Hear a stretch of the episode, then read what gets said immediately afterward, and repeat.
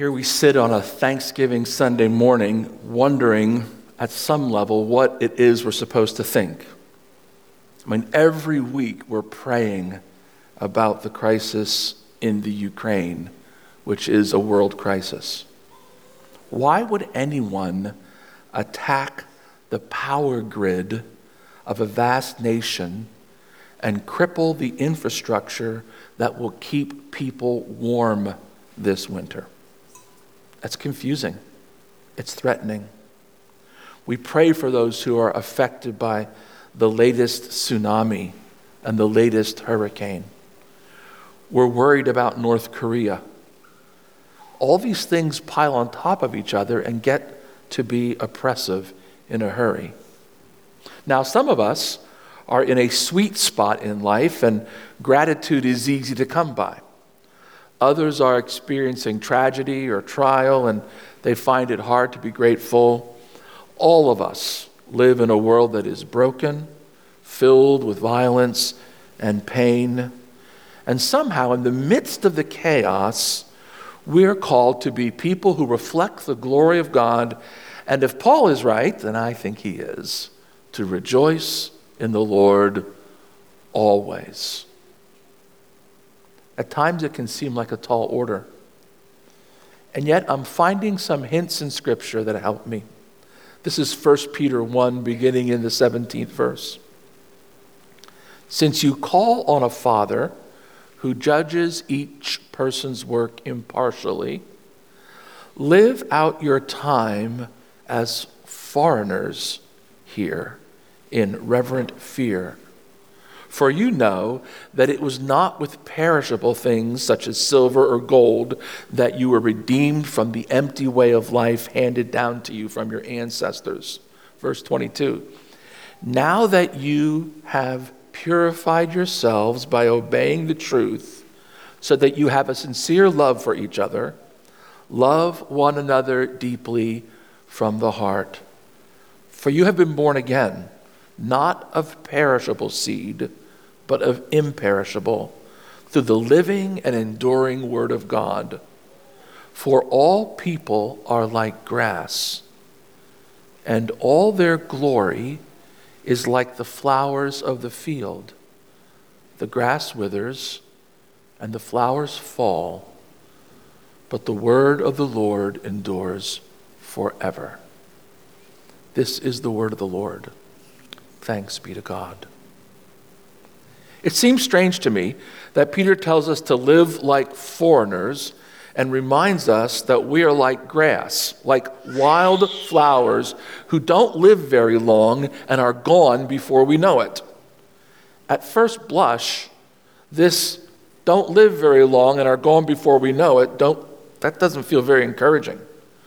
When I told my father this week the passage of scripture I was working on, he asked me if I was trying to convince the congregation that we're all going to die soon, and it sounded kind of depressing to him. But if you listen carefully to what Peter's saying, you can hear that he's talking about attachment to this world. Don't get so rooted to this place that you forget that you're citizens of eternity. We weren't redeemed with earthly resources. You were saved by the precious blood of Jesus Christ. You weren't planted here to live here forever. This place is simply the apartment you rent until you've saved enough money to buy the house you're looking for. It's a temporary kind of thing. Our lives here are temporary, but there is more planned for us. We know that this is true because Peter reminds us that we were planted using imperishable seed, seed that will not perish.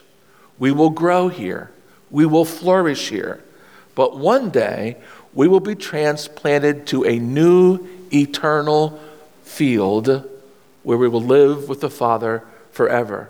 And this promise is trustworthy because the word of the Lord never fails through all generations. So, what are we to think? Are, are, we, are we just here hanging on until we get to heaven? I don't think that's the whole message either. Our glory during our time on earth is fleeting but it is glorious nevertheless. Listen to Jesus as Matthew recorded him speaking. And why do you worry about clothes? This is Matthew 6 25. Why do you worry about clothes? See how the flowers of the field grow? They do not labor, they do not spin. Yet I tell you that not even Solomon, in all of his splendor, was dressed like one of these. And if that is how God clothes the grass of the field, which is here today and gone tomorrow, will he not much more clothe you? There's glory in who we are even now. The flowers of the field are clothed by God. The creation points to, reveals continually the glory of God. And even though the grass withers, even though the flowers fade, in their day, they are glorious. And even here and now, we are destined for glory. Yes, there is a glorious eternal day coming. But because Christ has already entered our lives, there is opportunity for us to reflect his glory now, today, and each one of you is capable of that. Your value is greater than silver or gold. Did you hear that in the passage? Even if your days are numbered here, your value is more than silver and gold. You have the potential within you to be glorious because the seed of the gospel is in you. And the seed of gospel wants to burst out of you to reflect the glory of God. Think of it. You, me, each of us can be bearers of the glory of God. Not someday, today, right now. And that is a reason to be grateful. God can use you to express his greatness. You say, well, how does that happen? How does that happen in me? It makes me ask the question what are you doing to express the glory of God? Are you aware of the times that God is using you to express his glory? Some of you have great gifts of compassion. I have watched the way you care for others. I have seen your sensitivity. I have noticed how you step forward to meet the needs of those around you. You are marvelous to behold when you allow God to use you in that way. Some of you are great teachers. I have seen how you embrace your students, young and old, gently leading, patiently instructing. You build up your students and they feel valued and treasured. You are marvelous to behold when you allow God to use you that way. Some of you have, have endured great trials and perseverance with faith. You have been tested and come through the fire. You encourage others the way you give glory to God for your deliverance. And when you empathize with others who are still going through great trials, you are marvelous to behold when you allow God to use you that way. Some of you simply have not reached your stride yet. You are still looking forward to the day when you blossom into full bloom. It may be that today you're still in the fire. It may be that you are still distracted by the circumstances around you. It may be that for now, selfishness clings to you and is keeping you from reflecting the glory of God, or just for now. But you were created with the capacity to be glorious, both in this life and the next. Before I begin to speak, you saw the video of Nancy's cousin, Jerry Rosser, Rosser, playing the piano. You saw her playing. Jerry is one of the best musicians I know. She's been playing the piano since she was little. She's practiced and studied for more than 50 years. She is a gifted songwriter who has worked diligently to hone her craft. She holds various musical degrees, including a doctorate from Ohio State in music theory and piano pedagogy, and she is a Christian leader. And I wonder if you know the scriptures and you recognize that we are all simply grass and our time on earth is short. I wonder if you know we're going to live as foreigners on strangers on the earth, why someone like that bothers working that hard? I mean, why do you put in all those hours of practicing if you're just hanging on waiting to go to heaven? Why do you work so hard to hone your craft, to, to give glory to God through your music and to lead the church in worship and do all those things? Why spend 50 or 60 years perfecting your art if you aren't going to be able to enjoy it forever, if your time is short and you don't have any control over the future? And the answer is because there's the potential for glorious greatness in each of us. Even if we don't get to exercise that greatness, that gloriousness forever in this place, we can still fan into flame the gifts that were given to us so that God may be glorified in the time that we're given here. And that the world may be blessed by the work of God through us. That's what this is about. It's about blessing others around us through the work of God in us. And we've got to cooperate with that transforming grace of God so that we can attain the full measure of the glory of God in us now while we are in this limited place. And that, my friends, is worth it. And when you remember that, when you cooperate with the grace of God, he is able to use your life to be a positive influence for good that will make a huge difference in the life of others. And that's incredibly good news for us. You can actually become, the scriptures teach us, co laborers with Christ here and now. Think about that. You know, when guys get together, after they talk about the Red Sox, the next question they always ask when they're getting to know each other is, Well, what do you do? Right?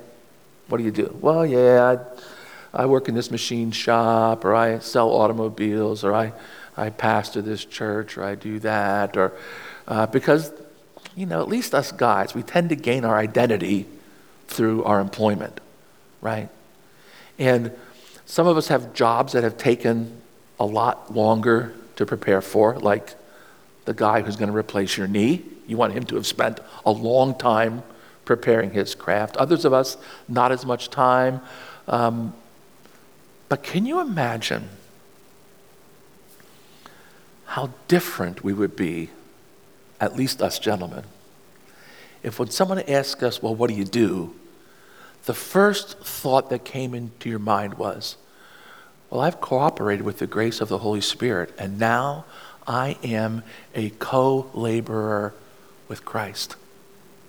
That, that my identity is all tied up in the fact that Christ gave himself to love this world, and by the power of the Holy Spirit living in me, I also will lay down my life to love this world. And that is glorious.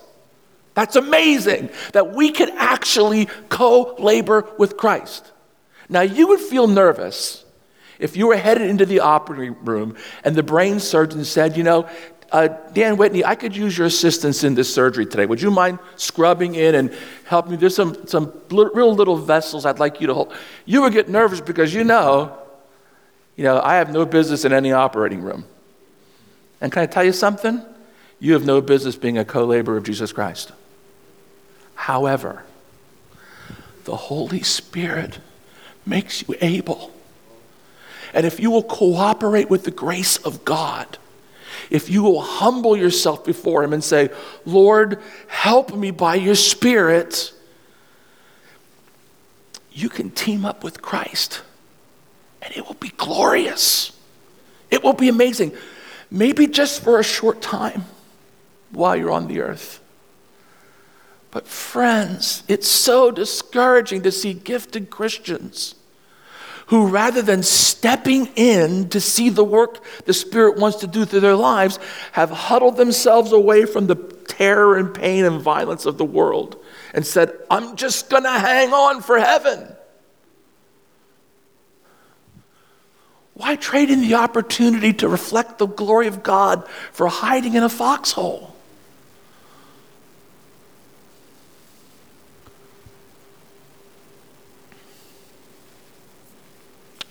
This is what John wrote 1 John 3 2. Beloved, we are God's children now. Beloved, we are God's children now. Yet what we will be has not yet been revealed. We do know this.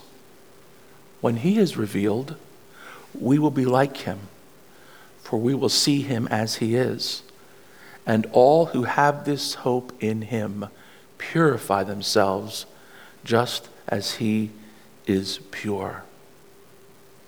As exciting as it can be to be a co laborer of Jesus Christ now, as exciting as it can be to reflect the glory of God now, as exciting as it can be to cooperate with His grace and see what He will do because of your commitment to Him, as glorious as that is, it doesn't even compare to the glory that we will one day see.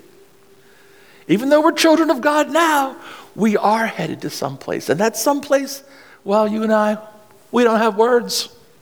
We have no idea how grand it will be. But we know the one who's created the place, right? And we know of his infinite majesty, of his sovereignty, of all the attributes of the one who's preparing for us. And so we know it will blow our minds away. This morning, I would encourage you to step in, open your heart to the Spirit, and invite Him to enable you to be a co laborer of His to His glory. When I was a kid, we used to sing a little song, Bible school and Sunday school. Hide it under a bushel. No, I'm going to let it shine.